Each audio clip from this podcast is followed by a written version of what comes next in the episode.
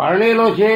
અને જે નથી પરણ્યા નથી પરણ્યા કરતા પરણેલો વધારે બ્રહ્મચારી રહી શકે એવું થાય તો હમ. પરણેલો માણસ પત્ની સાથે નો માણસ વગર પરણેલા કરતા વધારે અ, બ્રહ્મચારી ગણાય જો નોર્માલિટીમાં રહેતો સહજ રહે સહજ તો પછી જે આ મોડા જે નથી પરણ્યા એના કરતા આ ચડી જાય ને ભ્રમચારીમાં નથી ભણેલો ને ભ્રષ્ટાચારી પાડતો હોય તો વાત બીજી. પણ હવે એ તો પાળે છે કે શું ખબર પડે હવે વખત પાંચ દસ ટકા લીક થતું હોય પણ તોય. વાત તો છે, સાચા દિલનું હોય તો ખોટું નથી એના જેવું ઉત્તમ એકલું નહીં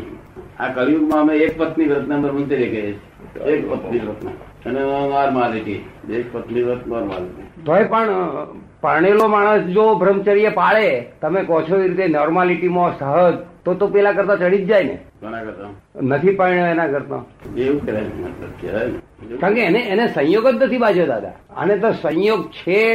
છતાં પોતાનો તપ છે જોડે અને તપનો ચાન્સ છે પૂર્વ ભાવે ભાવના કરી હોય કે આ આવું મારે આવું અપ્રમચર્ય મારે જોઈતું નથી એવી ભાવના કરી હોય તો આ બહુમાં એવું ભાવના ઉદય આવે એટલે આખી જિંદગી ચાલે આ સાધુઓ રહે છે ને બધા. પાંચ દસ ટકા લીગેલ થતું હોય છે એ વખતે લીકેજ ની વાત નથી કરતો એ તો સંયોગોને આધારે છે ને સંયોગો ભાવના ને ગયા અવતાર ભાવના કરી આ પણ આ તો પરણેલો માણસ એને સંયોગો છે છતાં અસંયોગી પ્રમાણે વર્તે છે. બરોબર એ ચડી જાય ને એમ મારું કેવું એ પાછું લિમિટેડ હોવું જોઈએ નોર્માલિટી હોય હા પણ નોર્માલિટી તમે કહો છો સહજ સાહજિક નોર્માલિટી હોય તો આવો એ ચડી જાય ને તો બ્રહ્મચર્ય જેવો કહેવાય હા સરસ કહેવાય કે મોડા આગાડી બધા થાર પડ્યા છે છતાં એને ઉપવાસ વર્તે છે એ વધારે કહેવાય ને થાર ના પડે તો એમને બી ઉપવાસ જ છે ને નહીં બરાબર સારું કહેવાય બ્રહ્મચર્ય ને અબ્રહ્મચર્ય દેવ અ, પૂર્વનું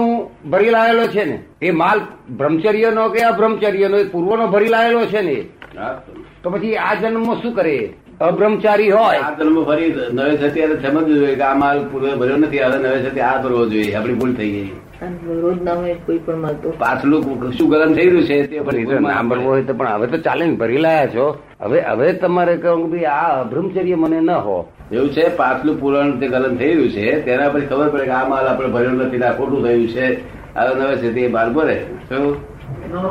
નવો બ્રહ્મચર્ય નો ભરે આ કે છે કે આ નવો માલ બ્રહ્મચર્ય નો શું કરવા ભરે મેં કહું અહીં આવવાનું છે પાછું એટલે ભરવાનો ના વ્યવહારમાં વ્યવહારની વાત હા હા આપણા એ- આપણા મતલબની વાત નથી વ્યવહારમાં પણ પણ સત્સંગમાં તો એવી વાત ગળત નહીં લાગી. ના ના નવો માલ નવો કે આપણા સત્સંગમાં અત્યારે મારે ધારો કે હું આ બ્રહ્મચારી છું પણ મારે વિચાર તો કરવો જોઈએ કે ભઈ બ્રહ્મચારી નો માલ મારે ભરવો છે હવે એ તો હોવું જ જોઈએ ને કે વિચાર જ નહીં કરવાનું ચાલતું છે તો કઈ રસ્તે જાઓ જ્ઞાન મળ્યા પછી